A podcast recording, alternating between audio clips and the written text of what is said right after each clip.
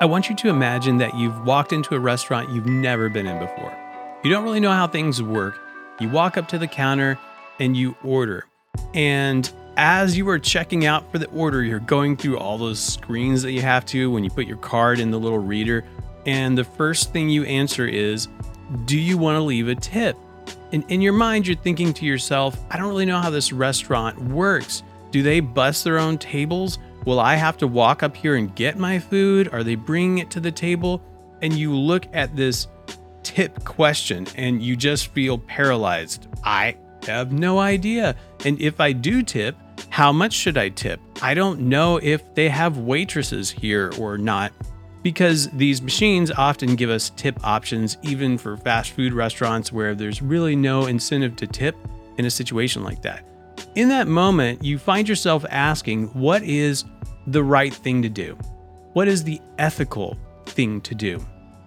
Let me give you another scenario. I was driving down the highway the other day and I looked over on the side and I saw a stalled motorist. And I see this all the time. I live in a big metro area. In this situation, I see them with their hood up. They're checking their car. I don't know what's wrong with it, but I'm thinking to myself, you know, what if they just need a jump start? Or what if they need someone to help them push the car out of the way? I could help with that. I have jumper cables in the back. And this is all happening in my head in a matter of seconds. I'm in the far left lane. They're over on the right hand shoulder, and I'm thinking that's going to be really difficult for me to get over there. I don't know if I should attempt that. Will that be unsafe in traffic like this? Will I cause more problems trying to get over and stop to help them? They have a phone. Maybe they've already called roadside assistance. And then I think, you know, we're right in the middle of downtown. They pay people for this. A cop is going to come out and assist them. I shouldn't worry about it all of this is going through my head and I drive by in a matter of, you know, like three to five seconds, it's all over. And I'm a mile down the road thinking, did I do the right thing? I'm not really sure. Should it have been my decision to stop and see if that person needed help? Was that unethical of me to let that situation be taken care of by somebody else? And, you know, these decisions are difficult to make, and sometimes we don't really know in the long run if we did the right thing or not, because not every scenario is black and white. So, how do we know that we're making the best possible decision, the best ethical decision, given the information that we have? Well, I was reading a book recently called The Power of Ethics, and the tagline for it is How to Make Good Choices in a Complicated World. And I felt like the book had a lot of really good information, a lot of great research. So I suggest that you check it out. But they said there are four questions you can ask yourself when you find yourself in an ethical dilemma. And I want to share those with you because I thought they were really interesting. Question number one is What are my guiding principles? And this is a question I can't answer for you. You will need to answer that. This is assuming that you, as an individual, have some awareness of your guiding principles. And if you don't, it might be a good time to sit down and think to yourself about what you consider to be right and wrong. Where do you get that information from? How have you decided that? And what do you think are good and bad ways to live? Those guiding principles will help inform the decisions that you have to make.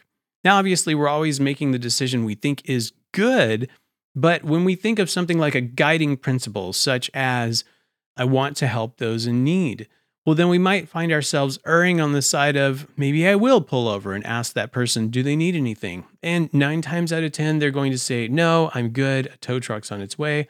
But I have lived according to my guiding principle in this scenario, even if I wasn't needed.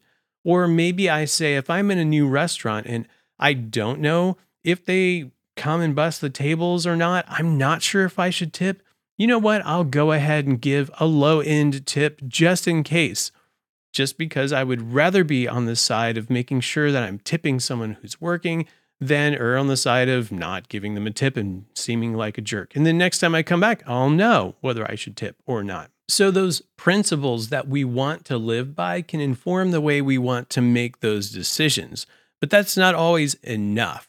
So, the second question is Do I have enough information to make this decision. Sometimes that's the hardest scenario to be in. You feel like I'm required to decide something, but I don't really know. I don't know what's best. I haven't gotten all the information here. Maybe I need to do a little more research. Maybe I need to delay my decision because the information in my head is incomplete. And that's how I felt when I was driving down the road. I thought, you know, the person doesn't look to be in danger, or I would definitely stop. I don't know that jumper cables are what they need, or I would definitely stop. They probably do have access to a telephone and have already called someone. But all of that in my head, I felt like if I had a little more information about their scenario, then I might be compelled to make a different decision. So, do you have the right information? If not, can you get it to help you make a better, more ethical decision? The third question is what are the people, who I should say, not what, who are the people that matter to my decision? Uh, and this is an interesting question that's going to change by the scenario. For example, talking about being in a car again, I have picked up people who needed rides in my own neighborhood. In fact, I remember picking up a guy who was walking home with groceries, and I think it was looking like it was about to start to rain. And I saw this guy on the side of the road, so I just rolled the window down and asked him, Do you need a ride? He hopped in the car with me, and I took him to his house. I didn't think anything of it. However, if I were in the car with my wife or my kids, would I be as quick to do that? Maybe not, because what's the risk that this guy is, I don't know, drunk or on some substance and is going to do something weird when he's in the car with me? Eh, that could happen. But if it's just me and him in the car, I have a pretty high level of confidence that I can handle the situation and I'm not too worried about it. If I'm bringing my wife and my kids along, I feel a little more protective. And so the people in the scenario are going to change the decision that I feel like is best to make, perhaps. So, who matters to this decision? And once you've determined that, it'll really help you prioritize what choices might be the best because we care more about the people, right? In almost every scenario, what we really want to do is what's best for the people, not just me, but all people involved. And the fourth question is what are the potential consequences to this decision, both short, medium, and long term? Now, that might feel like something you need to sit down and write a calculation on a notepad for, but I think it's sufficient sometimes to just think in our mind long term, how will this affect? What is the legacy consequence of doing or not doing this thing? And what you might find is, you know, when you're making a decision about health, for example, it's a big difference to say, what if I go get checked for cancer? To just make sure like what if i'm getting a mammogram or something like that? What are the long-term consequences of me not doing that? It could potentially be pretty bad. So this is a good thing to go and do even if it turns out that it wasn't necessary. However if i think well i'm going to drink a cup of water at lunch instead of drinking a cup of lemonade I mean, water is better for me, but I'm not making a lifelong commitment to only drinking lemonade. So, this one decision here it doesn't have a lot of long term potential consequences. Now, if I substituted every cup of water I'm going to have this week with only lemonade, that would be terrible for me. So that would have some short term and long term consequences. Sometimes by negotiating those consequences in our head and being mindful of what the potential outcome could be, both for us and for others, it helps us make better short term decisions a lot of times we're really spur of the moment. You know, we want to do something and we don't really think it all the way through. But especially when you're making a decision about a relationship or a person, this is important to take some time and think about how will this affect them? How will it affect me in the long term? And of course, also in the short and medium, which I feel like personally, that's where I normally go. So the long term is maybe the harder thing to estimate.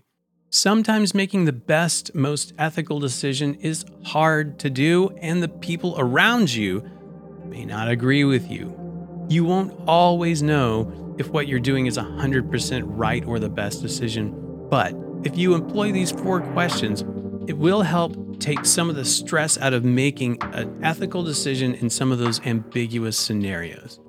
Ethics matter, it's the legacy that you're leaving, and we all want to make the right decision. So maybe these four questions will help you the next time you're stuck in a situation and you're not sure what the best course of action is. Ask yourself, what are my guiding principles and values?